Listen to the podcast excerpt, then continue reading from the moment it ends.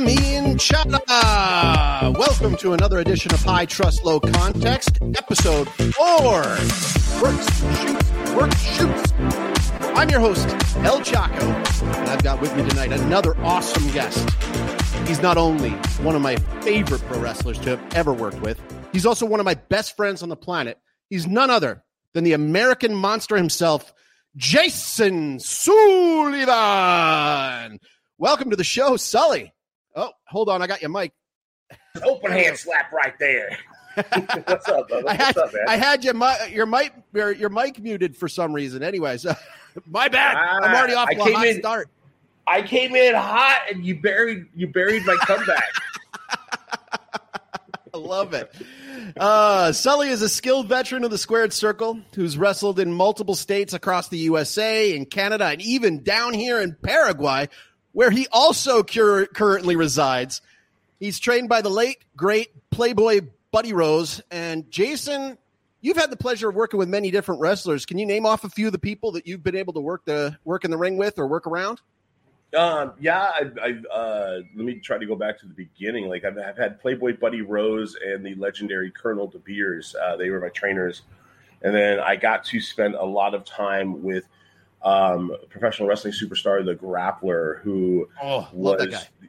yeah he was the uh, uh, top star of the northwest in the late 80s early 90s he was the booker of the territory came out of bill watts the bill watts area and he, his claim to fame was that he uh, defeated the american dream dusty rhodes and andre the giant and the new orleans superdome uh, it was of course by Ooh. But we'll take it. we'll take it. Um, I've worked with uh, in the ring with Finlay, uh, Raven. Uh, I've I've booked several other large superstars like Chris Daniels. Um, I've been you know I've, I've gotten to work with the Doink the Clown, Matt Borne, uh, Rowdy Roddy Piper. Um, trying to think of other names. I've, I've worked with a lot of people. I've done some work with um, Didn't we Uh, yesterday discover that you that Wikipedia has you written down wrong for Texas All Star Wrestling? That you apparently worked the show with Hacksaw Jim Duggan, but that didn't Yeah. actually take place. I was supposed to debut in Texas All Star in 2004, in August of 2004, and Jim Duggan was on the show. Apparently, they didn't was realize I champ? wasn't on the show. He was the Oh, champ. He was the Texas All Star champ, and I actually left the state of Texas in June to go back to Oregon to go train with Buddy and Colonel. So I was nowhere to be seen. I was gone two months before the show started. I was supposed to debut on that show, though. oh and, wow, uh, okay. Yeah, I don't. I have And no so- idea what the plans were, but you know, You were you were probably going to get a, a nice push. You you know you had the look, you had uh, you had the uh, the gimmick going on. Um, so so uh, maybe introduce yourselves a little bit more. Uh, in, introduce yourself a little bit more to my audience here, and kind of give us a background of how long has it been since you since you first started wrestling. Mm, I started late. I started in uh, 2000, and I started training in 2003. Well, actually, I had several failed attempts.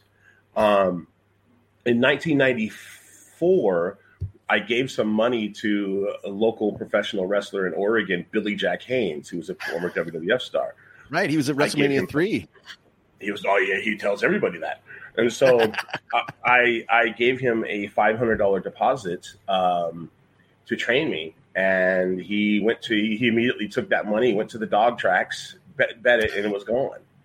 And so and so he owes me money, and then and then I. Uh, I, when I was in Texas, I just found this wrestling school in the phone book. And if people don't know what phone books are, back in the day, back in the day, there were these big giant books that had phone numbers in there, and you couldn't use your your, your cellular phone. You had to you know you had to go into the uh, to the old phone book. It was like a big dictionary or encyclopedia, and so I just found wrestling school in there. And so I called this guy up, and this dude was a rube. This dude was a he was carny as carny gets. His name was the Outlaw Josie Wales, and this guy was a goof. And and so I, I went to his school, and the first day I went there, he gave me a four page script on a match that he wanted me to wrestle. It wasn't it wasn't a script, Script. a Oh script. goodness. And he put me in there with all of his guys. And there was a couple of guys that actually had potential, and and one of them I, I became friends with. And uh, I uh, and so this guy I realized was a goof, so I just kind of disappeared because I didn't know where else to go. Mhm. And And so then in, I was back in Oregon again, and I started training again, and I and I, and I twisted my ankle Oh, at work. I twisted my ankle at work, I'm familiar with that ankle. uh-huh. uh-huh. And and so I had to get out of that school because I couldn't walk. And then they, they, they thought that I was faking an injury or something, and I'm like, because they didn't see me get hurt in, in Right. wrestling. They saw me, you know, they just oh he's not outside of the showing ring. up. Yeah. Yeah, he doesn't have the heart. And um, and so then finally in 03, I got myself in better shape, and then I went to All Star Wrestling because I ran into a buddy of mine who was at the Rubes, Josie Mhm. Wales School Right. and he got me. Uh, he said, "Come up, come on up to the school." So I went up there, and I was there with about twelve other guys that day, and only two people made it out of that first class, and that was me and another guy. And only one person made it to their true first match, me. Um, the first day of class, um, there was probably about ten or twelve older guys there, like veterans, and we got uh, three chops and three forearms for each one of them. So that's thirty chops and thirty forearms and we were able to chop each one of them once as well. Mhm. Um, most of the guys after that, they they had blo- bloodied up chest, messed up ribs. I mean, their ribs weren't broken or nothing like that, but they were hurt, beat up, and they didn't come back on that. That was on a Tuesday, and I came back on Thursday for for the next one. So they this is uh it's not a business for the weak and uh this episode is called uh works and shoots and works shoots um could you give us a definition of what is a work and what is a shoot and uh where that kind of what where that term applies in I would, case? but I'd have to kill. I would, but I'd have to kill you. Kayfabe, brother. No, um, but since we're diving into it, um, so a work is when you are working with each other. You give each other your body because the ring is already going to kick your ass. You don't have to necessarily beat the hell out of your opponent. Like I was taught early on that you could hit hard in the chest, you could hit hard in the back, you can even hit a little bit in the forehead. Um, but like when you see people hitting like an, on the jaw, people think they're not you're not getting hit, but you're actually you're opening your hand up and you're and you're still getting slapped. oh yeah. You know, yeah. Um, Actually, yeah, I'll, I'll uh, my first time, uh, my first ever time working in in the business, as you you were familiar, uh, was in ECCW up in Vancouver, Mhm. and uh, the first time we did a thing, I was uh, I was Joel the fan, and uh, came into the came into the ring, and uh, I I got shoved. Nobody taught me how to bump, so I just kind of actually fell, and like you realize really quickly that the that the ring hurts. Uh, and then I got stomped, uh, and I kind of got really stomped Mhm. and rolled out of the ring. So I was like, ah, this that was realer than I was ready for. And then Yeah. uh, the next time I came back, uh, I was to I was to give a punch, and I was taught that whole thing about the kind of opened hand, and y- y- you know you want to have that little bit of space, and then Yep. you know it, it's it comes in, and I, I probably popped him with like at least four or five real real punches by accident, and I mean I had receipts coming later, and they did, but uh, so we ended up actually just just morphing it. I said, well, I, I can I can do a headbutt. Let's do a headbutt spot, and so Yeah. you know we did the head headbutt instead, uh, so as not to uh, to botch the punch. And a lot of people don't realize like a wrestler. A lot of wrestlers are graded on how good their punches are. I mean, if you got really Mhm. bad punches, you're you're not going very far in the business. And so, no, No. You're, uh, a, lot of guys like if you if you if you punch really hard and really bad, then yeah, you're not. No one's going to want to work with you. No one's going to want to give you your body, and so then that's from like the work. If the work is to make sure that you take care of your opponent. And now some people who may not understand that and might listen to this, or some people go, "Oh, so it's fake." Mm-mm. nope. because here's the thing is that we take care of our bodies because the ring is unforgiving so you can't unlike- fake gravity. you just can't fake gravity. Falling is falling. Yeah. and so a shoot a shoot is what ufc is and what boxing is is that they're really grappling and there and there's a two that you could see the difference between ufc and pro wrestling is the total difference between work and shoot in hmm. a shoot in UFC, for example, in a shoot in UFC, you don't want to fall to the mat. If you're on the mat, you're prone, you know. And and so if you're on the mat, so the goal is when you're in in, in a real fight is to not go to the mat. Well, the thing in professional wrestling is we want to land as hard on the mat as possible. Correct. That's where you and know as that's flat as possible. That's as the other flat as possible. Don't fall in pieces. Don't fall on your butt. Don't fall on your lower spine because you're going to screw your back up, Joel. You know? uh, he's referencing the fact. Actually, do you? I don't know if you still remember, but we had just gotten the Luchando ring, and I, uh, it was just built that first day. And I remember looking, and you guys were all testing it out. You were all, you know, taking your bumps. You were testing it out. You were all flopping, doing doing your, doing your bumps, landing flat. And I'm as I'm watching it, I'm you know because like there's this part of you, you know, it's a it's a manly thing. It's like you know I I can you know if these guys can can can take the the punishment, take the pain, uh, suck it up, princess, go and do it. Mhm. So I watched you guys all do it, and I'm watching you guys walk in and just poof, fall on the back, just poof, fall on the back. And I, at cer- a certain point, I was like, you know what? I'm the owner.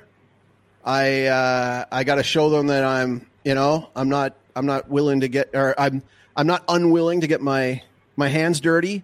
And so Big what did I do? I walked out in front of everybody and I flopped on the mat, thinking I was doing it right with no training whatsoever. Cracked the back of my skull. Uh, you know that that as uh, Stevie Richards says, uh, uh, that that mat can bite you, and I got bit, and uh, I felt it for a week. You know, because Tuck your head. a lot of times people head. look at. Yeah, I didn't know. I didn't know to tuck my head. I didn't know how to pre- protect myself. I didn't know how to do any of that stuff. So it actually took a while Mm-hmm. to learn how to fall properly, to bump properly. And I still, to this day, don't bump that great. Uh, but I, I, I've taken a couple of good ones, and it's funny because you know I mentioned about I got a receipt for those those botched punches. Uh, that came in the uh, in the that came at a later time. So so a little bit more of our history together here. Uh, I met Sully in Vancouver, and uh, I I rem- I'll never forget it. So I used to go back back uh, uh, behind the you know behind the show after the show and meet with some of my friends who were other wrestlers. There was an alley Yeah. back there. There was an There was an alley behind alley. Yeah, behind the Russian Community Center. And I went back there and I was so impressed. I was so I was always a big fan of your work. Big huge fan of your work. You. And I was so impressed by a match you did with Sid Sylum. And I didn't even realize because Sid was like with me in the group, but I didn't even realize that I was standing next to him because I, I was actually visiting with Scotty at the time.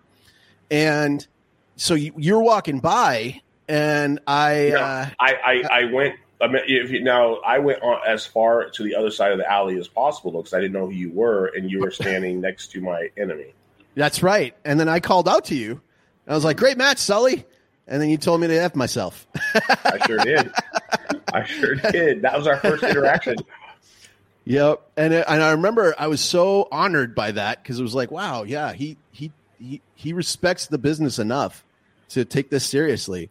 And so it it later on, so my third appearance because we had a little trilogy of shows where where I was doing the run in things. And on my third appearance, I ended up uh, getting super kicked in the back of the head, dragged to the middle of the ring. I took an elbow from the from the top rope, and then almost had uh, another elbow while having a chair put around my neck and my face. And uh, finally, was uh, was carried out of the ring to the back. And uh, I'll never forget it, man. I'll never forget it to this day. Is you came up to me, slapped me on the shoulder, and said, "The kick looks sick, bro." And that was uh, that was it. I was in.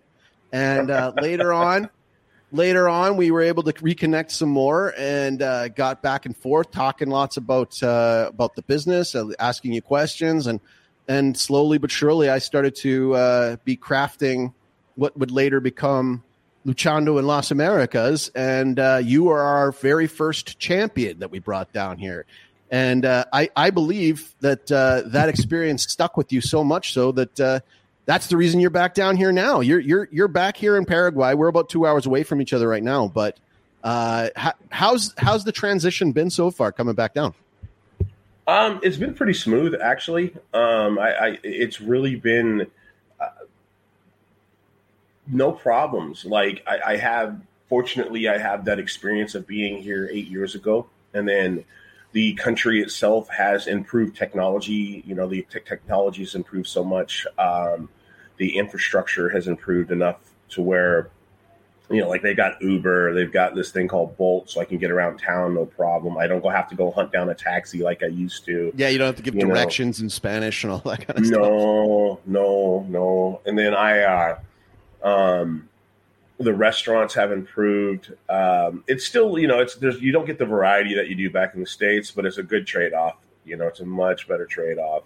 Um, when the food the, is uh, cleaner, you were finding, eh? You, are finding the the food is a little cleaner in terms. I'm of, not the uh, only one who says that though, um, it, because we have that high fructose corn syrup in the United States, which causes you know, you know, it, it's just horrible for you. It's garbage, and and you know anybody could just look it up and see. You know, I can't explain it very well. I'm not the kind of person that when I read things that I can retain and, and explain, but I can read and go, okay, this is bad that is good. And when someone asks me and they say, "Well, give me the details," I can't because I can't retain it like that. I just when I read something and I look into it, I just go, "Okay, this is bad. This is good." or or when they go, "Oh, if you don't like somebody or something, you know, like a, a political figure or a celebrity." I just know this person's bad and that person's good. Give me details. Well, I'm not a lawyer. I'm not a news reporter. I'm just telling you what I read. You know, well, you can. uh, you're, you're, you know, that's this. We, we always say this. Uh, you, you, a worker can spot a worker. You know what I mean? Uh, yeah, like, a clown and, can spot and, a clown. Yeah, exactly. And so, um, I, I would love to kind of pivot a little bit. We'll come back to a lot of we got a lot of wrestling to talk about t- today, but um, I, I want to pivot a little bit in terms of having the experience that you do have and knowing how to put a persona out there, put a gimmick out there, put you know, be working as a heel, which is the, the villain of, of wrestling, or working as a baby face, which is the good guy in wrestling. Um, you start to a little bit, you, you start to really hone in on actual psychology, not just ring psychology, but actual psychology, learning what makes people happy, what makes people mad, how to get under their skin, how to how to convey something. This show's called High Trust Low Context, and what's interesting about uh, wrestling is it's actually a blend of high context and low context because from a from a low context standpoint you're coming out there you got the mic that's the promo and you mm-hmm. directly tell people you suck you know I don't, I don't like this city you guys your team's garbage and blah blah blah get the cheap heat. Yeah there's but no passive the aggressiveness con- but the high context stuff is told during the match. It's it's it's the body language. It's the subtleties. It's the slowing things down. It's the just the it's a it's as little as a head nod. It's as little as a as a as an arm taking a little longer to fall down. You know mm-hmm. it's it's so high context that people have to read it. And that's why i thought it was such a good thing to bring to another country is because it's easy to translate wrestling into other languages. It's very easy. Just change the commentary team. There you go. It's done. Um, but going back to like your experience, how does that translate to real life in terms of like when you're watching a politician, you're watching a celebrity, you're watching somebody putting some some putting themselves over, putting something else over, or when there's a lie or or, or a truth being told? I um, you know, when I was younger, and this is before I got into wrestling, I I, I think I was fairly gullible. I think that um, I, I kind of would take people at face value. I believed in what everybody said and um, I would, you know, because for me, my thought was, well, I have no reason to lie, so why are they lying? And and then as I, I got in, yes, yeah. I trust, you yeah. know, and then as as you know, as I got into professional wrestling, you begin to realize that like everybody in wrestling at especially back when I broke into it, everybody in wrestling there, there you know, there was a lot of the old guys there a lot of the new guys coming in, and you still were getting people who were taking it very seriously. Um, people who were buying into kayfabe because we were still very close to the kayfabe era when I when I broke in. We had. Could you explain what kayfabe is? Just just maybe some of the listeners don't know what kayfabe is. Mm-hmm. So kayfabe, Quickly, yeah, define it. K, kayfabe, kayfabe is is essentially where you keep all the information in pro wrestling within the wrestler wrestling community. You do not share that information with people who are outside the wrestling community. For the first probably 15 years of my career, um, I really didn't share what I was doing or the inside secrets. Um, there would be no interviews like this. it's like this. This wouldn't. I did. A, yeah, I did a few, but they were mainly for like the the people who are already the smarks. Right. For this here, you know we're getting more you know like your, your, listeners come from different backgrounds it's not only pro wrestling but it's also from some of your other interests and mm-hmm. so this is kind of like a, a, blended community here. It's a hybrid, and, yeah, yeah, hybrid. There you go. And um, and so with kayfabe, it was just inclusive to the wrestlers, and you know, and and the thing is, is that the, the, the, slogan that has come out in the last few years is everybody belongs. And I know why they use everybody belongs, but it's been bastardized. And what I mean mm. bastardized is they go, well, everybody thinks that they should, they can be a wrestler now. And I take it literally, not figuratively. I'm a very literal person, you know, because that's, yeah, I want to eliminate that. Mm-hmm. And my thing is, is that not everybody does belong in my locker room. Not everybody does belong in my sanctity they you know if you now do you want to enjoy wrestling? Absolutely. For the actual viewing and art of professional wrestling you are everybody belongs to watch enjoy it. But the thing is is that now everybody wants to be backstage and i go oh you're small. You can be a referee. No i want to be a wrestler. But you have no muscle tone. But i can kick out of canadian destroyer you yeah. know? Well, what, what, did we say before? It's like you know that uh, we won't mention the name of the wrestler, but it's like you're watching this wrestler and you're going, dude, that guy looks like a barista. Like he looks yeah. like a barista to me. That's that's somebody who served me an espresso a couple of weeks ago, and I walked into the wrong cafe, you know. Yeah. And um, and I, I, and that's the thing too is that you have to earn the respect. You you talked about when you were doing your when you were doing training, you're taking all these chops and you're taking all those kind of things. I'll never forget. Like when we ran tryouts for Luchando, and you're you're watching this group slowly dwindle over the you over the course of a day just like people walking out or just they were done they they and it it's not for the weak. It is not for the weak. It, and you guys have a very good system of weeding out the weak. And we used to. We used to. It's a little so bit different now, now. but yeah. let me go now so let me backtrack though. So sure. how does that operate into um, how I can read politicians and people in life. So as I was in wrestling, the longer I got into wrestling, you got the you just I began to learn how to read people better. And a lot of the things that comes up from my childhood, because there's a lot of shady family members and friends of family that a lot of the wrestlers reminded me of. And I always got like these bad vibes, but I didn't know. I, I, I didn't, I, I, I just, I wasn't able to just go, you know what? I don't want this person in my life. And so now I have, when I get a red flag, when I see someone and I have red flags about them, I know it right away. There's something wrong with this person. There's something up with this person. And this person has red flags all over them. And, uh, you know, I'm, I, I, hate to say it, but I'm usually about 90 to 95% right. Like that will come true. Like, oh, this person got busted for this, or this person put their hand in the cookie jar, or this person was talking to someone that they shouldn't have been talking to. Right. And those are red flags. And it's the same thing. Like, with most politicians is where you can kind of tell, you know, with politicians, you know, about who's the red flags ones. And I'll tell you the truth, once you get up to the to the you know the, this like the higher state governments and then to the national governments, you're already there. Even yeah, the they wouldn't let you in otherwise. yeah. yeah, you're not going to be on CNN. You're not going to be on Fox News. You're not going to be on and and trust me, when people go, well, I'm a CNN guy, I'm a Fox guy. They're they're both bad they're exactly.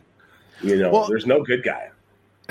and that's the thing too is is is the the hard part is I get I get accused a lot of times of what's called purity spiraling, and that's mm-hmm. where you know it's I'll catch a politician. I'll be like, well, they said this, and that was a lie, and you know, even though he's on quote unquote my team, like, how can we trust this guy if he's willing to lie about this one thing and not about this other thing? Or it, it, starts to get to you at a, at a certain point where you start to realize it's very difficult to trust anybody in this world. Well, and go ahead. There's a thing too now where I think uh, was that Russell Brand that got caught for doing some stuff. I don't remember all the details, but I, okay, I the uh, allegations are out there. Yeah, the allegation, and so the people who who okay, because Russell Brand used to be a fan of, or people used to love him that were leftists, and now he's kind of he's he's playing to the right. He's kind of doing what um, Bill Maher's doing you know, yeah. he, he, and but the thing is, he, he Jeff Rubin is another. Yeah, yeah, there you go. Tim and the people that hate like hate the rights and hate them, they're just like, oh, that guy's a piece of garbage. But the thing is, is that well, but if someone on your team says anything or does anything wrong, you ignore that. Right. You know, and so when I see people go after somebody, and he had rightfully so go after him, go ahead, that's fine. He's a piece of garbage as it is. But when I try to correct that, go, why don't you go after your people? Then they're just like, oh, what are you, a, a Nazi, a fascist? Are you, uh, you know, whatever? And I'm like, no, I'm just calling you out on your bull. You know, I'm just calling you out on your BS. So, you know, yeah, it's like, I've it's heard like, it, don't punch down or don't don't punch right, don't punch left. You know, it's like uh, mm-hmm. I'm going to punch wherever a punch is deserved. like you, well, yeah, well, I, yeah. And when people try to tell me what to do, I'm just like, go piss off. You know, like until you pay my bills. You know, it's like it's like you know, um, I don't drink as much as I used to, and I remember I was only having one or two beers a few weeks ago, or a couple months ago when I first got back, and one of the guys jokingly said like, "What kind of man are you?" And I go, "I'm the type of man that doesn't have to listen to another man tell me what to do." You know, bingo. You found the right place for it. Yeah, yeah. Paraguay's a good place for that. Um, yeah. It, it's funny because we've talked about this before. There, there's there's another thing that happens, especially with people seeking clout or uh, high positions of power, it tends to attract a lot of people with um, issues, emotional disorders, issues. Yeah. Uh, you get a lot of sociopaths, narcissists, psychopaths, even.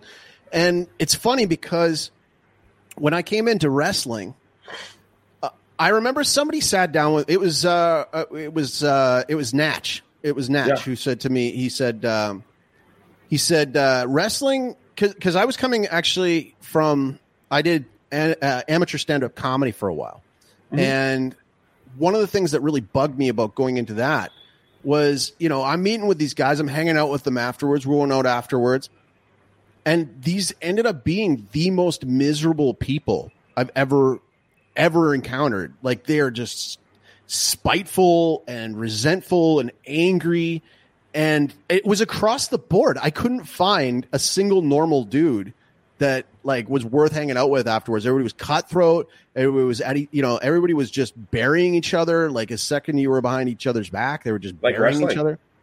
It was very similar, yeah. and I, I I I realized that really quickly when I came into to wrestling. But it was Natch who said that basically wrestling has a lot of similarities with stand up comedy because mm-hmm. especially because of the promos. Yeah. And it, but it also had a lot of uh, in common with strippers, with stripping. And I, and, I, and I, I, come from the strip club industry. No, I didn't strip, by the way. you were a uh, bouncer back in the day. I was a bouncer. Yeah. Okay. Yeah. And so, so the thing is, is that with the, uh, the I, I mean, we can flush that out. A, a, lot of that has to do with body, you know, like body movement, body work, uh, presentation. I mean, a lot of them come out. You, you think about it when a, when a stripper comes out on stage, what's she doing? Usually, she comes out with like a like a Ric Flair robe yeah. or some sort of gimmick, and uh, she will um, have her own music that she's tying to. I mean, when one of the things that's really important with wrestling is that entrance, is that yeah. first that first um, exposure, the the the uh, first impression you're giving to people. And well, so, I'm more interested now in the presentation of the of the entrance and the music and how they present themselves in the actual matches because I've seen so many matches. I'm fooled. Like, you know, so so show me how you present yourself and show me how you tell a story. Okay, please continue. Well, no, and that's the thing is, is is that a lot of times these people come out and they have a persona, a gimmick, and you can start to see it in politics. You can start to see it in even even like when Kanye was doing his uh his his wild tour the you know like uh last late last year you think to yourself like a lot of this is a put on a lot of this is he knows what he's going to do and he's going to come out there and he's going to get attention and he's going to go boom he's going to get his cheap heat right and he and he's going to get his it. point across he's going to get his cheap heat and sure enough yeah i mean he got headlines he got all of, got, got all the stuff he wanted to talk about out there but then you're looking at you're going, well, it's couched in something. You know, it's, it's how you're presenting it. What is the message you're trying to get out there? One of the things that it's always gotten me with with wrestling is when we get told, like, because I've cut a lot of promos in wrestling, and I get told ahead of time, okay, you've got about you know 30 seconds you've got you know this much time on the mat or you it's like stretch it out we need you to, to stretch it out go long take this as long as you want take as long as you need and and sometimes the shorter ones are even harder than the longer ones because you have to come out there and get something really succinct and and and poignant and boom get your point across and move on but with with uh when I'm watching a, a newscaster, when I'm seeing how they present the news, and you can see them start to thread a narrative in, and and we do this in wrestling. We do this in wrestling booking. You know, we're going to set up this guy for a heel turn, and it's going to take about four or five matches or four or five mes- uh, episodes before we get there. We're going to start planting the seeds now. We're going to start boom, boom, boom. Okay, we're going to hit the beats, and then he's going to do this, and he's going to maybe shove his partner, and he's going to he's going to you know get cheated out of something, and he's going to react a little bit poorly, but we can relate to him. But you're going to you know you start to see that in real life. You start to see the way that they seed those things. It's like you know we got the election coming up in 2024 so all of a sudden you're starting to see more of rfk jr and you're starting to see more of donald trump versus uh, ron desantis and you're seeing all these little wrestling narratives Well, going on DeSantis is already out. DeSantis is done. he's pretty so- much done yeah, Yeah, but he, he's but the been fact very- that we like- thought like he was his in own. His own has already started to eat him. and so- but the the fact that we even thought he was in for a while was pro wrestling do you know what i mean like that Yep. that was just building it up and that was that was the pro wrestling aspect Mm-hmm. And one of the things that I also noticed when we were working together, one of the things that, you know, you can correct me if I'm wrong on this, and it's not across the board, but it's something I noticed the most was it seemed to me that the people who come out of the uh, out of the curtain and are baby faces have a very different persona often behind the curtain in the back in the back room in, in the locker because there's this need, this need for adulation, this need for Love for me. the esteem, the Love love, thing. Yeah, you gotta love me, and so it's and then the, the hard part is is that they they turn around and then they they go back through that that curtain, and for a lot of them they're getting back into their Hyundai accent and driving home a long way and it's it's a hard reality crash because you're just out there you're a you're a small g god and you're a you're you're a hero and then you got to make this long drive back and wonder if you know if I got enough of my trans pay to uh, to cover my uh, cover my gas all the way home or or that. And a lot of these guys, like they, they don't have like when I was breaking into pro wrestling, um, a lot of the, the the trainees and wrestlers they did they didn't have jobs, like they lived, you know, they they were living um, off of people and like, like couch surfing, and it was they they say they were doing it for pro wrestling. No, they weren't doing it for pro wrestling because they were lazy. Um, I had a I had a dual life when I was a wrestler. I had a very stable job. I've always had stable jobs for the most part. Mhm. Um, and I was always working. I was creating my own business. That, but it was a duality. I was two people. I was J-Sin Sullivan, and then I was Jason. I ain't giving you my last name, people. yeah, don't dox yourself. Not on here. no, no. and, and so, and, and so, I had a duality, and, and and J-Sin Sullivan did take over. I like I identify and, and feel more like Sully than I do as as Jason. You know, Mhm. uh, as as my as my uh, my slave name. So, you know, um, I, I feel you know I feel more comfortable as Sully. I never felt like comfortable in my own skin until I was Sully. And there's thing goes as, as my career had started to slow down, I had some issues um, because I, I couldn't um, I couldn't find my place in the world, and I was having a hard time finding my place in the world. Where do I belong? Because I had had some issues beforehand, even though um, uh, I was doing fine business wise and stuff like that. But then, as I, you know, when I became Sully, I found myself and I became comfortable within my own skin. And then, as I got out of the business, that rush, that chasing the dragon, that drug, it wasn't there as much. And I needed that. And I've, I've gotten more comfortable within my life now in the last couple of years. But man, you know, I've slowed down my career in the last six years. I used to wrestle every weekend. I was probably doing between 80 to 100 matches a year. And, and, you know, and then I think the last few years I might do 10 or 20. So, and this year I've done three or four. So, Wow. So, but uh, maybe update uh, update our listeners. So you are down here in Paraguay, and you do you you've given us the time to be able to to chat because you do have work that you are doing steady. Um, but one of the other projects that you're working on is you have you've you've brought back wrestling here to Paraguay again, and with the ring, you're you're you're now running a a pro wrestling school down here. To, to tell us a yeah. little bit about how that's going. It's going good. You know, we've got about seven to eight students right now. Um, you know, we now I get contacted all the time. I've, I've, I've had probably over thirty um, minimum of thirty contacts, but I think three of them have showed up. You know, and so it, it's it's it's what I call the, the the dreamer. They're in dreamer mode right now, which and and, and whenever whenever I hear someone say, "Oh, this is my dream," I'm like, I don't give a damn about your dream. Do it. you know, like stop dreaming. You have goals. Goals are great, but when I hear the word I, I always hear is I'm going to do this or I'm going to do that. I just I don't I don't pay attention to that. You're just you're just you're just you're just talking into the air. I'm going to win the lottery. You know. well, it requires a, a certain level of humility. You know, mm-hmm. if you're you're coming in because everybody dreams about the dreams about being the toughest guy. They they're really there to want those big those big pops, those big cheers you know, and they they want that adulation, they want that importance, but you have to start at the bottom. You have yeah. to, you know, like I mean, yeah. not everybody breaks into the business like Kurt Angle or Brock Lesnar.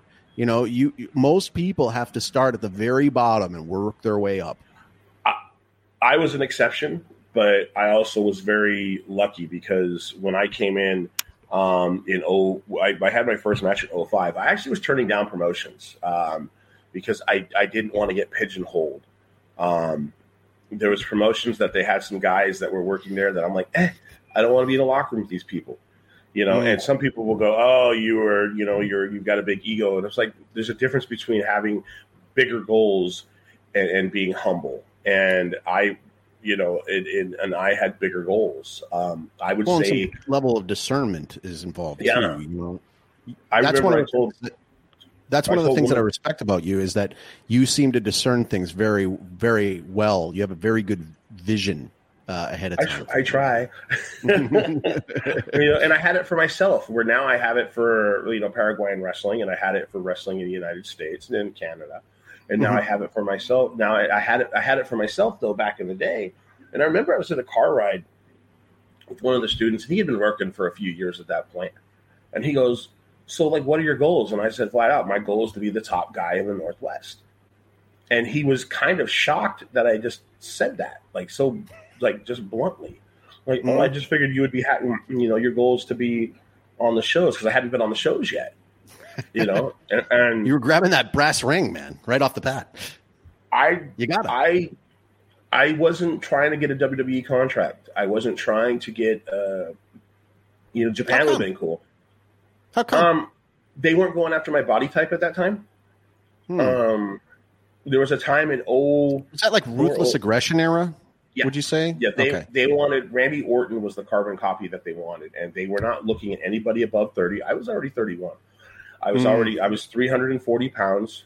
Um, I, I, you know the funny thing is is I'm 49 now and I and I work out five days a week. Back then I didn't work out. I just relied on my athleticism and my size.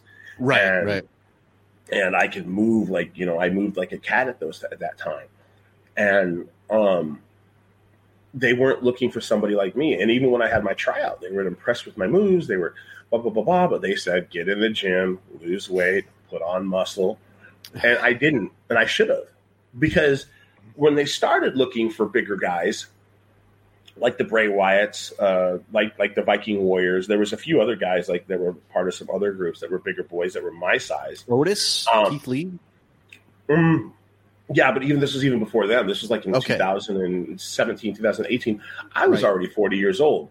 Yeah, I, they they were getting so the time for me to get signed. I should have signed up. I should have started wrestling when I was 18, so I could have had an opportunity because I probably could have gotten booked by WWE or F at the time, or ECW. Japan would have been a very viable option for me. Easily, easily, mm-hmm. especially given the fact that they love because you, you are what we call a monster wrestler, right? Yeah. Like uh, that's and it's in your name, but I mean, there's there's different tiers of different types of wrestlers or different body types, and you're you're a, you're you would call a, a monster, right? A monster, yeah.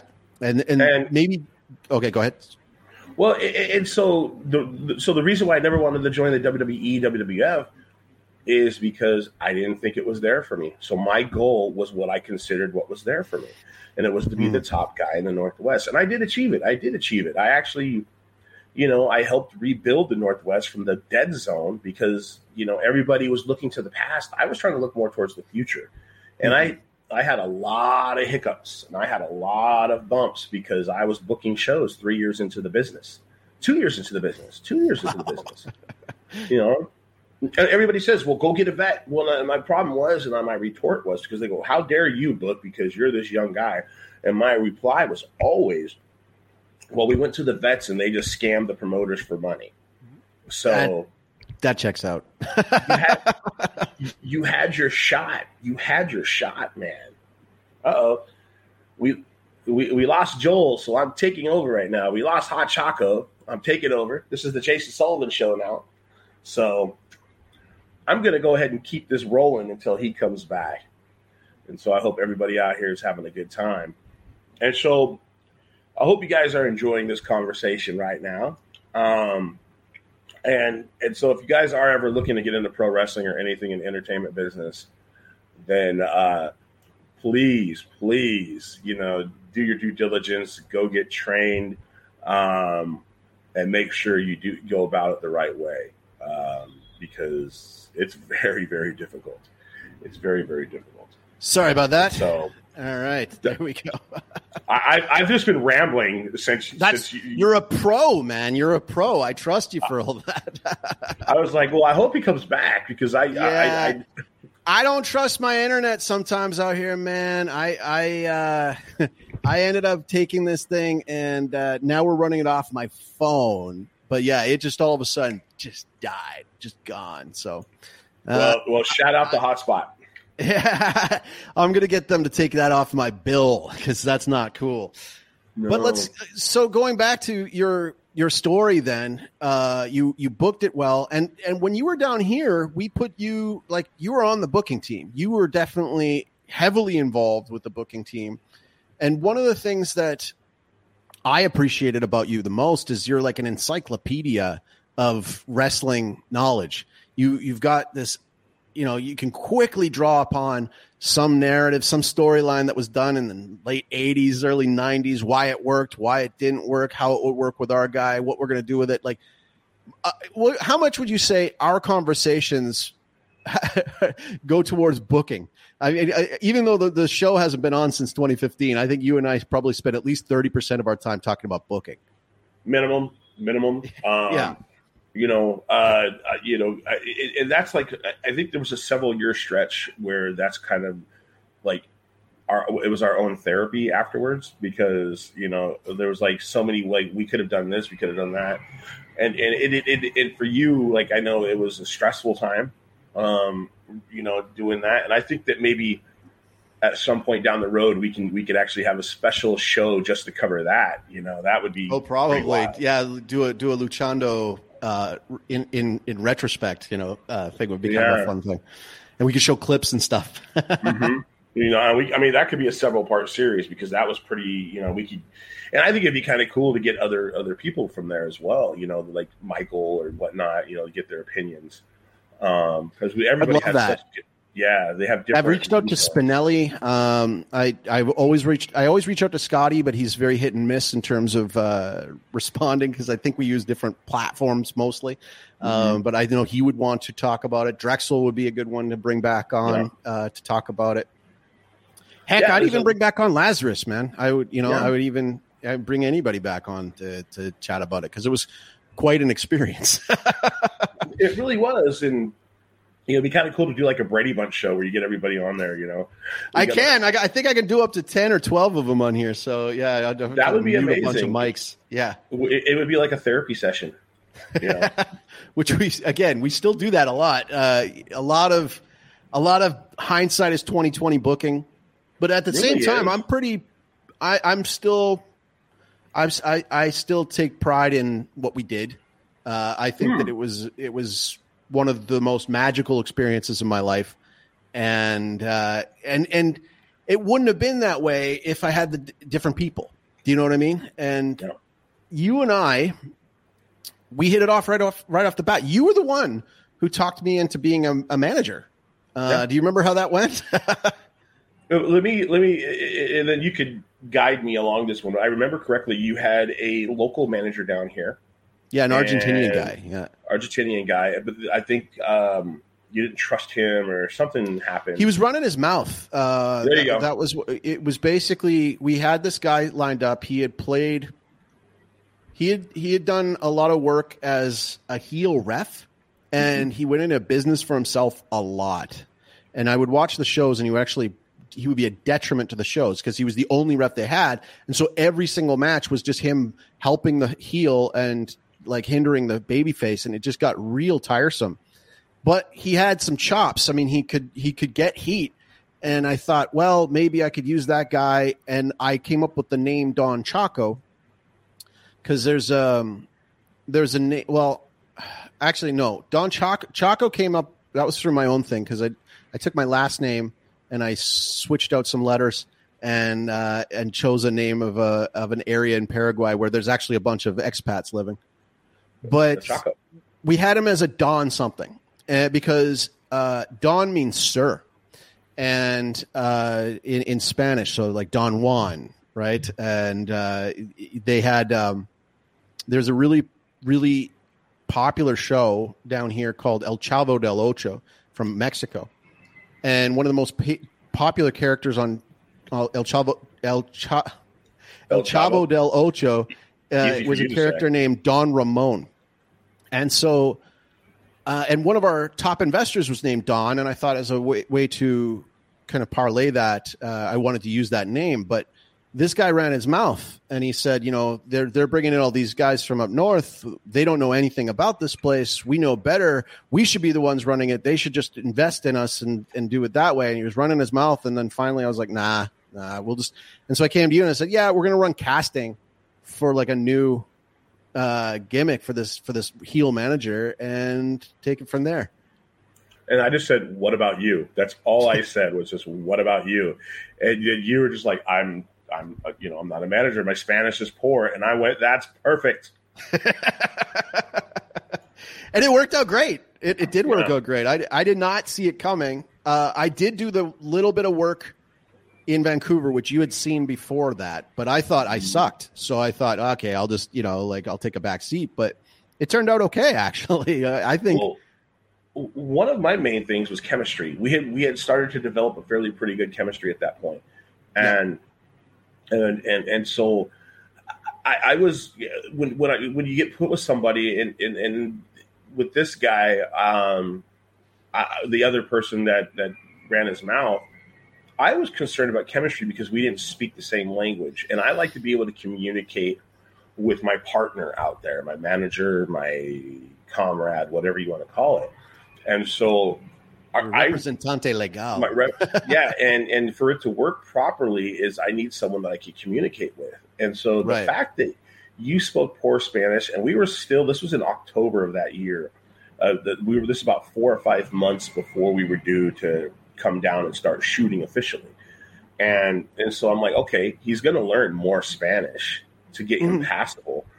And, and you said you were passable at Spanish, but it was horrible. And I thought that would have been hilarious. We have this we had this gringo coming down there, and and, and then you kind of came up with the gimmick of where you you you you you you, you were this expat that that came from nowhere, and and like you claimed to be from nowhere. And it, it, it was. I just did, I would change the subject. I would say I'm Paraguayan. I've got and, the documents. and as I came down here and we went to an expat meeting, um, which was before the show even started. We were probably about a week or two out. Mm-hmm. Um, there was an expat dinner, which is the one and only that I ever went to. I saw a lot of Don Chacos there. Yep, like, I had a lot of material to draw from. That's for sure. and and I never went to another one. Yeah, I never went yeah. to another one because I think we're all running from something or running to something. But these guys, man, these guys were the worst of the worst. There was a couple of cool ones. There was a couple of cool ones. Yeah, yeah. But the rest of them were just like they remind like they probably would have been in jail if they were in the United States for, for totally a lot of they were running from something to sexual deviancy to whatever. You know, like these guys were, um, yeah, they were all Don Chacos. So, well, it, it worked out well too because the thing is, is that it's it's very clear. Like this is a country that doesn't have. Generally speaking, they don't have that many expats down here. They do, but they don't. And there's a lot more so now. a lot of Paraguayans before. will go their entire life not never meeting one.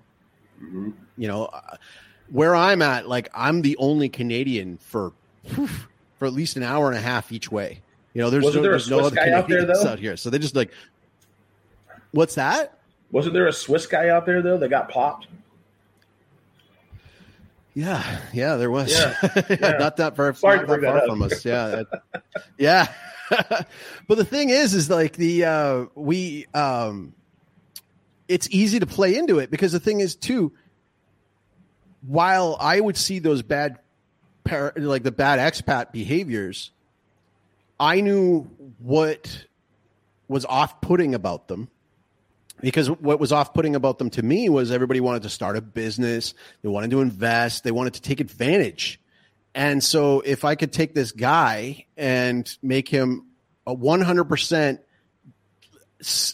with the goal of being important that was the that was the one thing. He wanted to be important. He wanted to be respected by by the but and, and that's actually why it works so well as a heel because at the at the end of the day, that's I didn't even want to do the job. I didn't like I wasn't that wasn't my goal from the beginning. I wanted to sit in the stands and watch my product, but it, it, it worked over time, and uh, you know it was great because you'd be going out there and cutting these scathing promos in English, and then I would come back and translate it into into Spanish, and I would tidy it up and make it all clean. And the people would just be booing because there's a lot of the people in the audience that could understand English, and they're like, "That's not what he said."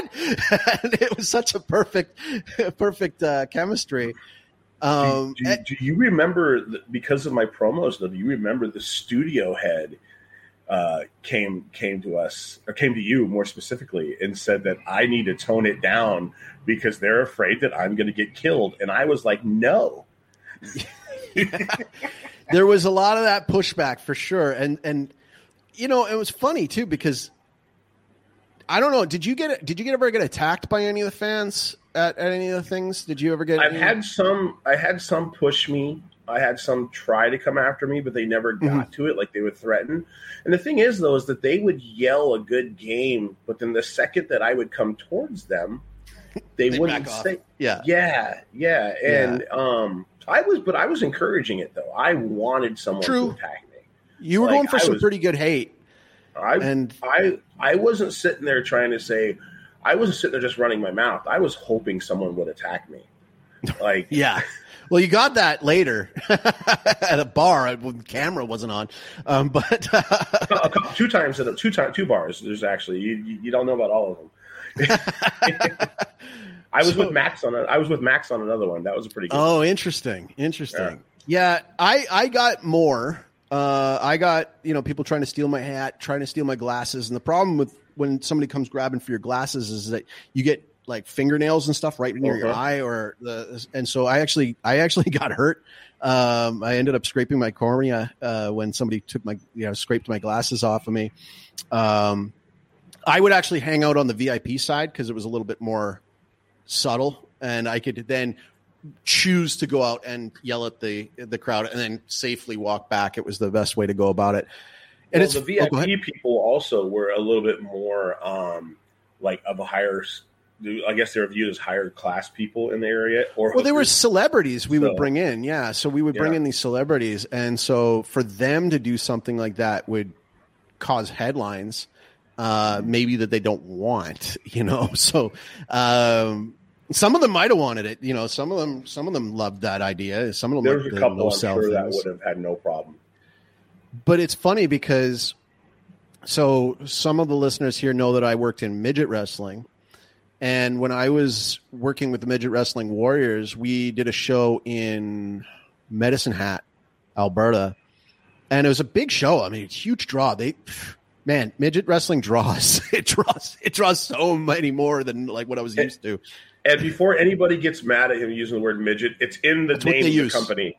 Yeah, midget Yeah, it wrestling was warriors. literally their name.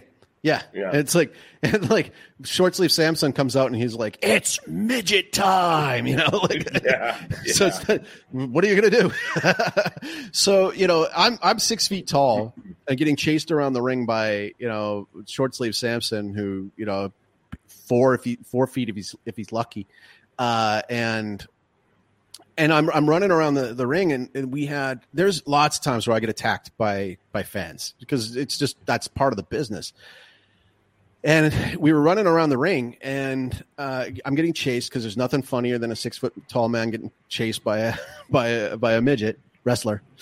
And um, I got a lady who threw a drink on me, and you'd think because that wasn't my first time I've had a drink thrown on me. I get drinks thrown on me all the time, but the, the, you'd think that should be a an ejection, right? You'd think, but Not this was a a bar show. lady, not no, not at a bar show, not not. Well, this one wasn't a bar show. This was actually at a big, uh, large cultural center, but um, you'd think that that would get some sort of an ejection or something to take care of us. But because we were traveling from town to town, some of the times these security guys didn't really realize like what was or wasn't part of the show. You know, they were they were just there for a, a night's work.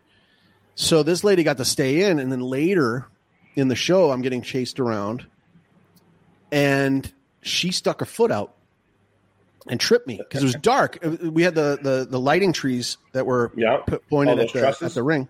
Yeah, no, not trusses. Like they were on long poles, so they were. Oh, just and like those big- ones, and those ones, like there's a lot of shadowing there. Oh yeah, oh yeah. And so she hits she hits me with this uh, with this foot out, sticks a foot out.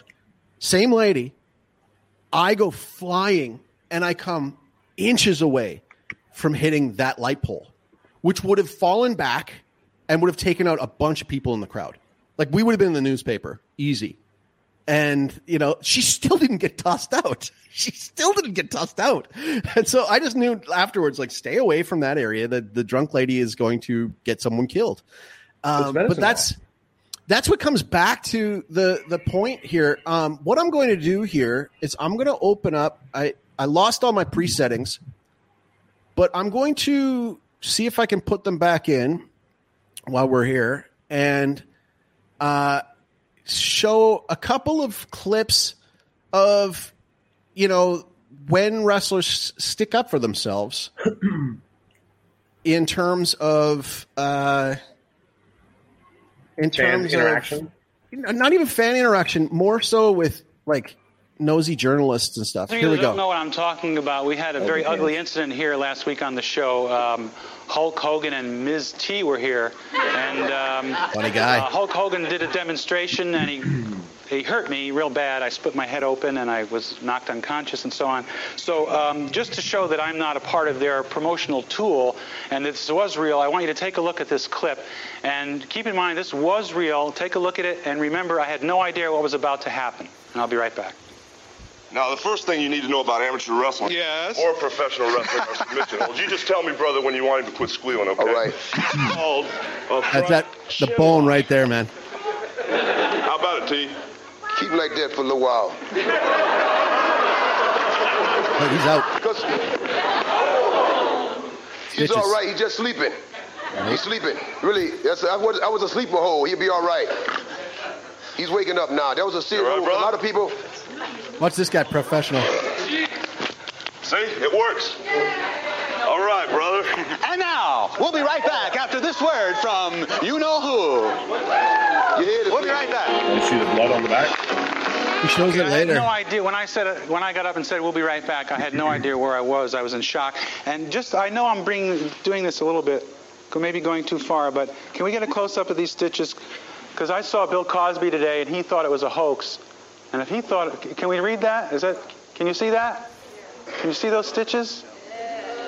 I'm sorry to do that to you. I, I, am sorry, but I just wanted to. Uh, to show you. And this is not the first incident between a professional wrestler and a television interviewer. Watch what happened to ABC's 2020 reporter John Stossel.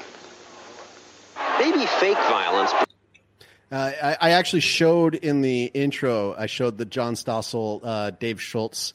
Uh, That's an open hand slap. That's an open hand slap. How do you, how do you, you hit him like two, three times?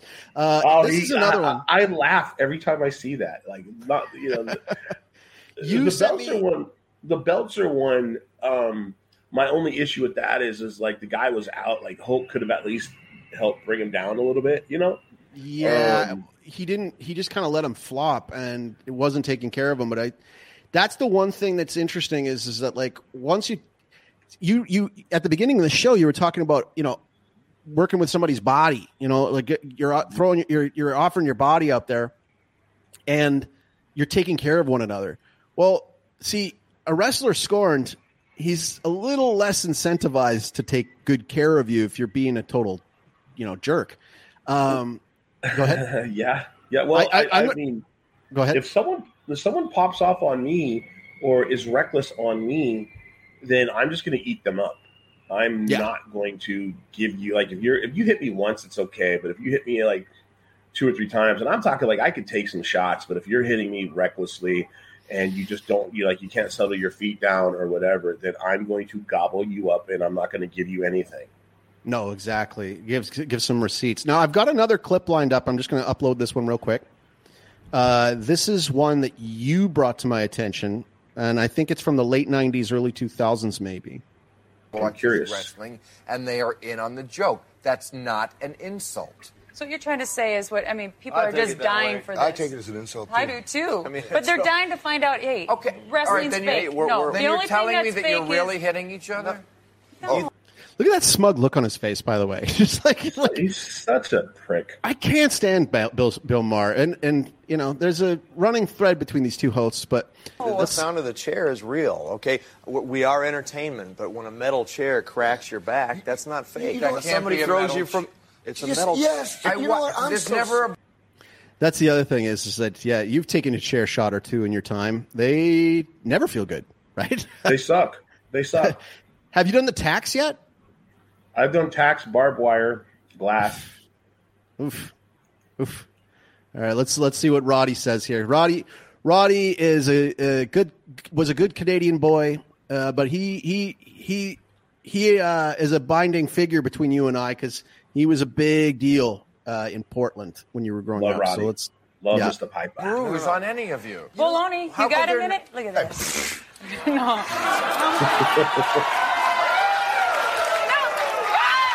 Metal hip.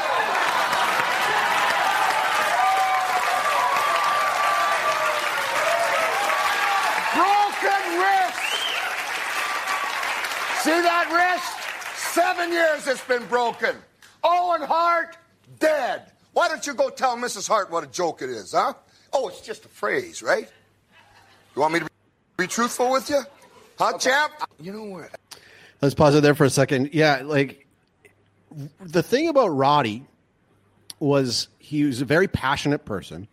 Uh, you, you know, when we talked about works and shoots, you know, he he worked workers. That that's to that's his history. He he he's ripped some people off in the past, and he's he's taken people for a ride. But at the end of the day, boy, did he try his best to protect the business and other workers. And uh, there's lots of interviews that he's given where he does take a huge offense to Yeah. to anybody who is making these accusations that it's super fake. That guy, he came into the business the hard way. He came in the hard way. Nobody trained him. He just would get paid to get his ass kicked for for You know, night after he- night after night. he, he was trained by Candelo, but that was still the hard way. Um, and and the, the, thing is, is that like with the, the fake word bothers me because it's it's, it's like okay, so I've had uh, over a dozen concussions, so that's fake. My knee is jacked up, that's fake. My right shoulder, I can't. This is as far as I can go. This here is great. By the way, my right shoulder that happened in a match tw- 15 years ago. Um, I refuse to get surgery because I don't want to stop working out because I've lost a lot of weight and I don't want to lose my progression. Um, I, you know, my my back pain, my neck pain. Um, um, you know, like people go, oh well, the, you know, the ring has a spring in it, and I, I'm going to give you a little secret, and I'm going to kind of steal from Roddy. You know, the ring has a spring in it, so it doesn't bottom out. That's why Yeah. a ring has a spring in it. Oh, the ropes are nice and, and soft. And then I always No, go, okay, I, I was 400 and I was almost 500 pounds. If the ropes are so soft, how come I was able to climb on them without the ropes bottoming out? No kidding. No You kidding. know, how, how, how was I able to stand in the ring at 500 and actually my highest weight was 550? How was I able to stand in the ring and run around the ring and bump in the ring without the ring bottoming out? Why don't you uh, come a little closer to the camera too and show your forehead to anybody who's watching this? I mean, you've got how many how many scars up there from? I've got a ton of scars here from bleeding. I've got a big one up here um, from Drexel's cane when he was my manager. I can't really see it because uh, you know I've got hair in the way, but I have this scar line that's about this long. I never Um, hurt you as a manager. No, I mean he laid it in, and that's just you know it, That's what what happened was yeah, he he actually he put his I'll give away a secret. He put his fist in front of his. He had a big heavy metal cane. Well, Mm-hmm. he had his wedding ring on, and his Ah! wedding ring. so if you see his wedding ring, there's a track line of his wedding ring that's in my head, and I just look at it like I look at it as a badge of honor. I look Absolutely. at it as you know I look at it as um, a war wound. I've got um, scars right here. This right here is from barbed wire uh, 13 years ago. Uh, slit my slit my wrist open when I hit a splash. There was a barbed wire on the top rope. It was spitting blood out, but I didn't feel it during the match. Did I go get stitches? No. I fortunately a friend's wife um, was in the back and she had super glue, so I just super glued it shut and I wrapped it, and I never got stitches. And um, when I blew my knee out, I blew my knee out in a match that took me out for eight months. I couldn't wrestle for eight months. Here's where the toughness part comes in, though. I was at work the next day. I was at work 12 hours later. And by the way, I didn't have a desk job. I was a delivery driver. So I had my knee wrapped. I could not, I had my knee wrapped. I had a, a, a one of those $100 braces. And then thank, thank God a friend of mine had a one of those $1,500 uh, metal braces that could lock my knee in oh, like a place. Steve Austin one. Yeah. Uh huh. And that there allowed me to go to work. Now it took me longer to complete my jobs. I was a, I was delivering printing printing supplies at the time. Um, Ah, and so and so I mean you're talking about getting into the forklifts and I had to still operate. Imagine doing that with your legs straight.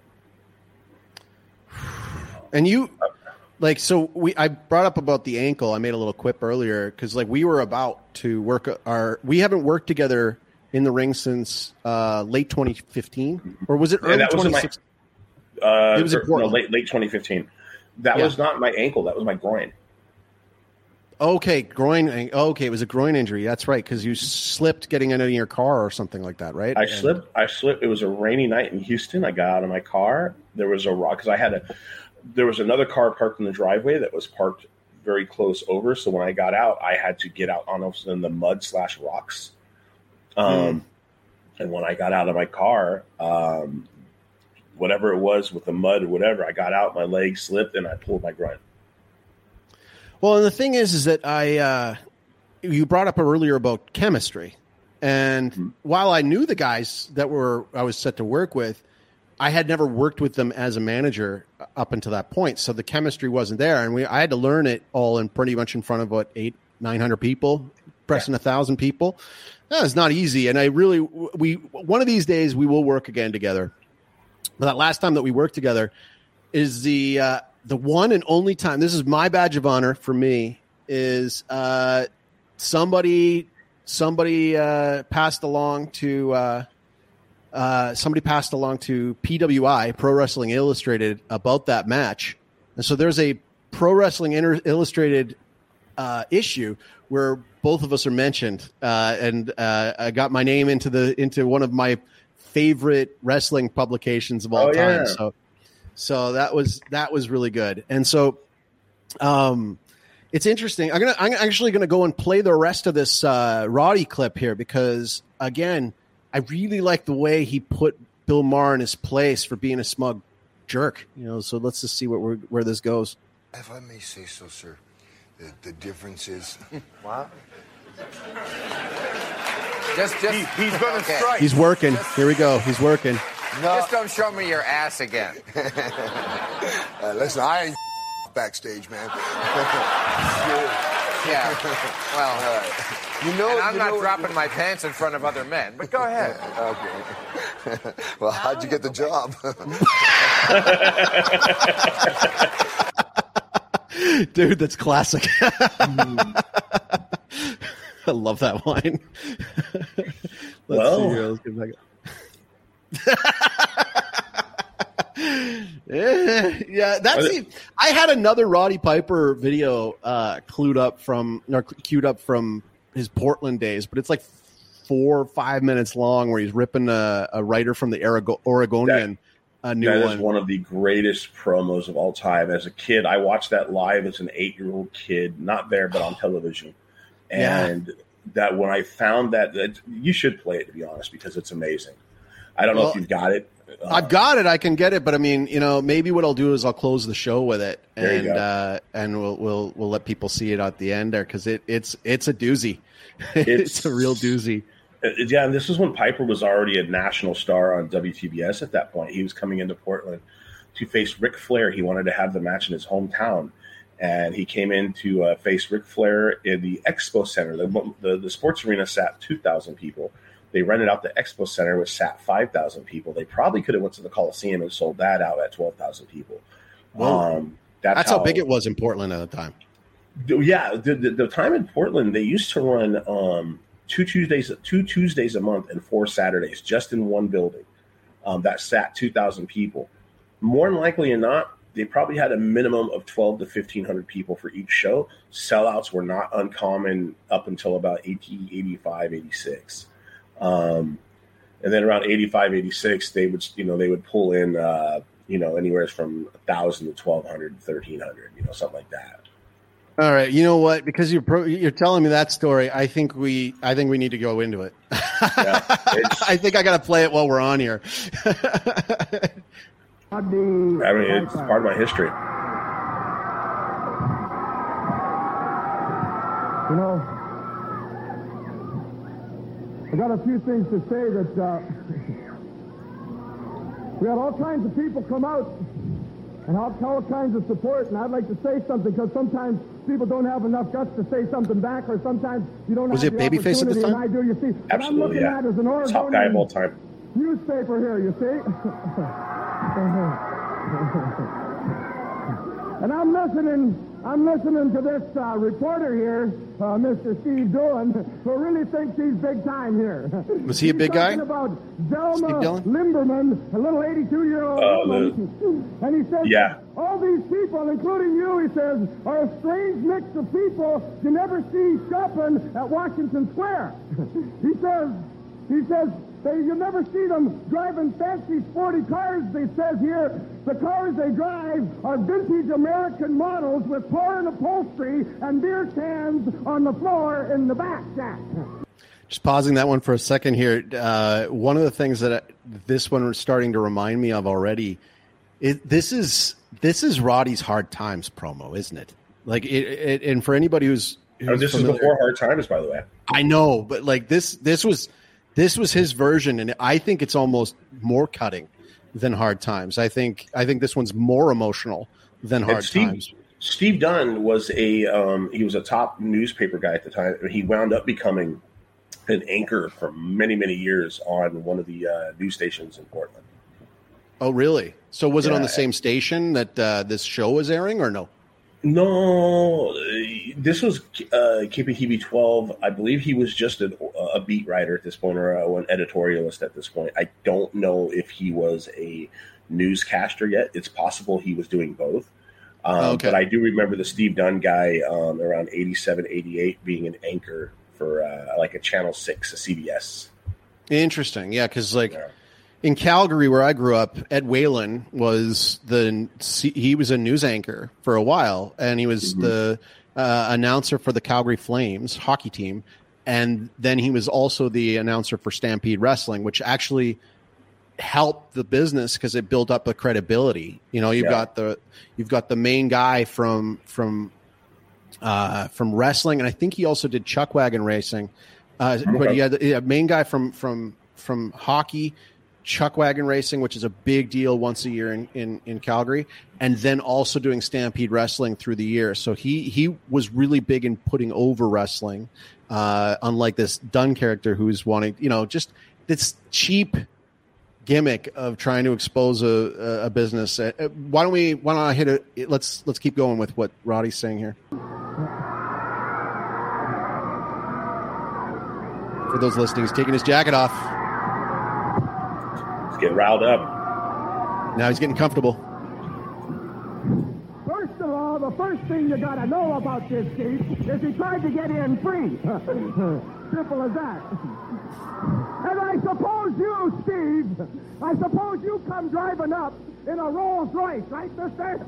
You're talking about Washington Plaza. talking about real big shot. You see, what you have done here, what you have done is insult a whole bunch of people that I am part of. You're talking about torn upholstery. Uh, just just for reference, the Oregonian uh, is is it still in existence? Was it a? It, it is. It is. But like most newspapers, it's it's not what it once was. But it was huge. It was it was our number was- one paper in the state. Okay, so so this was a big deal because also again, as you said, they're prepping for a big show, and so this guy coming in to try to squash it ahead of time that that's that's livelihoods on the line. Well, he already did. He already did the big show for the previous Tuesday, and they're finishing up the loop on this day here. Oh, okay. on, yeah, Piper on this show was in a tag team match against Ric Flair. It was, um, so they were rematching, but it was in a tag. Okay, all right, and and for those who are you know if anybody's getting upset about me pausing it all the time, this is uh, how uh, uh, this gets me my uh, my credibility in terms of uh, fair use, uh, so that we don't run the same thing. Uh, so we're adding our commentary as we go. So here here's here's some more of what Roddy has to say. You know, you know, junk like this, junk like this, a whole bunch of nothing but lies. You wouldn't even find this junk in the National Enquirer. A guy that writes like this, you could not write for the basket weaving class of 1942, mister. you couldn't do nothing. Oh, wait, wait, no, no, wait, wait, please. This is not for the point. This is just because this guy's a geek, man. You see, he comes up and he says, oh, and I quote, Curt Hennig goes in the ring, and all these women are flaunting around him, and it just makes them disgusted. What's the problem, Gertrude? Here he goes. Here he goes. Ain't you getting no attention? Do you find yourself, Steve, walking in a bar with a hundred dollar bill on your forehead and you can't walk out with a male or a female? look at the, look, look, look at the back there. Who's who's the uh, who's the guy in the ring with him? That guy's dying. The legendary Dutch Savage. He was a great old school wrestler. Fantastic, fantastic wrestler. He's popping huge. Here we go. Huh? Son, why you ribbing me, man? You're about what? Oh, you're talking about people. You say, well, you're trying to say is we're low class. The other day, I'm in an arena in Florida, and there's Hank Williams Jr. What you're trying to say is former President Carter's mother, Grandma Carter, has got Billy beer in the back of her car. Is that what you're saying, you geek? Huh? Oh, is she a wrestling Well, I'll fan? tell you what. Huge. I'll tell you what, man. yeah.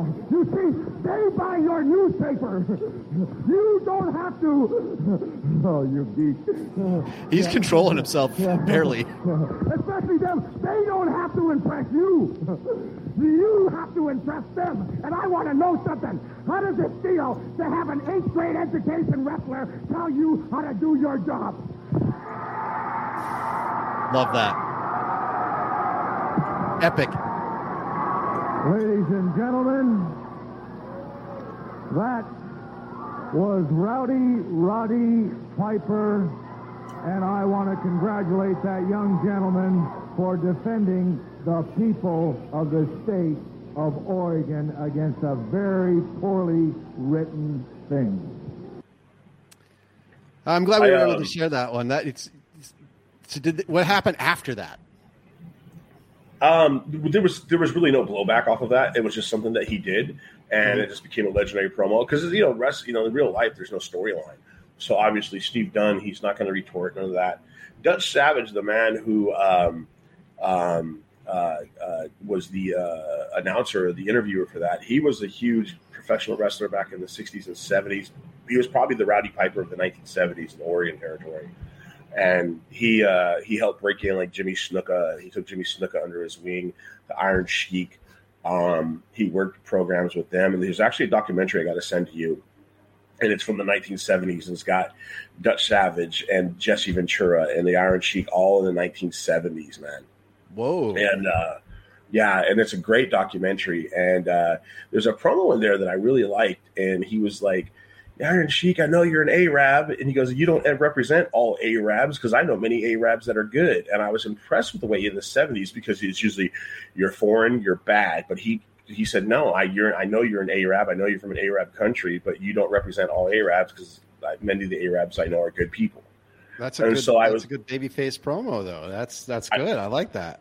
I was yeah, I was impressed that because like in the 1980s, it was just like you dirty foreigner, blah blah blah blah blah blah blah blah blah blah scum. They would never say that directly, dirty foreigner. Are you sure about that? maybe, maybe I don't know. Maybe it was before my time. because in the 1980s, man, they said a lot of things. Greg Valentine talking about the junkyard dog, you know. All right, boy. Oh, You know, no. Come here, boy. Oh, Yeah. no. So you, you don't think they're going to Uh. say dirty foreigner? Come on now. You're thinking of today's law. You know, you're thinking with today's Didn't. Triple H also say like you know people like you, people I like you still- to, to I'm- Booker okay, WrestleMania 19 in Seattle in 2003. You were there. H- I was Yeah. there, but the promos leading up to it, like you expected Booker T to win. There was no other way. Like the way that Triple H had talked down to him and berated him, there was like no other way. Like you, you figured, okay, Book's got to win because he's going to be chumped. Yeah, he got buried. He's going to get Yeah. chumped. Book's going to get chumped. And Triple H, it was very racial, very racial, and it made Book seem like lesser than. And so it's like, okay, Book's winning the title. He's got to be winning the title because if not, you know, and then you realize, oh, well, Vince is a piece of garbage. So, oh yeah, yeah. That's the thing when we talk about like baby faces and heels, man. Like you know, and you're when I asked you if you're going and working in the in the in the Fed, as we call it, uh, uh, back in the day. I don't know if that would be a fun life. I don't know if that would be a good life. I don't. I've watched enough Dark Side of the Ring to know that uh, it's not good for you. You know, you'd probably not be talking to me right now if you got into it earlier. And, Uh, you- and I've said that business. before, though. I have said that before with with with like I'm kind of glad that I didn't get into it to the '90s because I'd probably be dead. Yeah, Um, yeah. because it was just the lifestyle that it was. It was you know very rough, and you know, as you know, me, I was not the the the most uh, emotionally secure or smart person in my 20s. I was very go along, get along, and I still kind of was in my 30s as well. Um, I truly didn't become like you know more stable mentally until my 40s, um, and more wise That's when we got life. Yeah, that's, yeah. that's when we got yeah. Well, you guys caught me when I was kind of in my like my cocoon. you Twilight know, years. was- yeah. Yeah. You know, I was transitioning from you know, you know, the monster to the more human being that I'm trying to be now. That I am now. So you know, I'm where I. But the thing is, is though, is like I still when I get into the training sessions on those Saturdays with the guys, that monster comes back. So Yeah, I've seen it. Mm-hmm. I've seen it. It's, and, and that's the thing too. That's where it worked so well for us, is because you know let him loose, let him do his thing, and then you know let let my gimmick come in and try to clean up the mess. yeah, And, uh, I'd keep yeah, it under control. do my thing and then clean up later. You know? Exactly, exactly. But uh, you know, man, I knowing full well that uh, you're you're somebody I can always depend on. Uh, I I am a you know, like I said before, I'm a huge fan of your your body of work as a wrestler. I've had the absolute privilege of getting to work with you, getting to to to not only work with you in the ring but outside of the ring, and I for the listeners down there, it, it's it's really cool for me to have one of my best friends in the world see what I'm seeing in this world, know what's going down, and take the leap of faith. And who came down to Paraguay is making it for himself again. down here, and uh, it's it's great to have you down here, and I, I would love to have you back on the show uh, again because we we've got a lot we could keep talking about, and uh, we will we you know I get a feeling that this is going to be a very popular uh, episode once uh, once it uh, gets goes across the audio streams. But um, well, you, well, you people better listen and you better share it, or I'm going to come to each and every one of your houses, and you're going to regret it. so, uh, you know, I, I think this would be a good place to to uh, um, to wrap up today, only because uh, I'm running the data off my phone, and I don't want it to just cut out on me a second time. Uh, so well, we'll be back. Thank you. Yeah, exactly, man. Exactly. Maybe one of these days I'll get another camera in here. You'll come out here and we'll do it in the same room, live and in let's, person. Let's do that. Let's do that. Yeah. So thanks you again better. for uh, thank you again, Sully, for for coming on to High Trust Low Context. Uh, this has been another edition of High Trust Low Contest uh, Context. Thank you all for joining us today, especially those who uh, watched us live. Uh, I'm El Chaco, signing off. Viva Cristo Rey. God bless. God bless and ciao.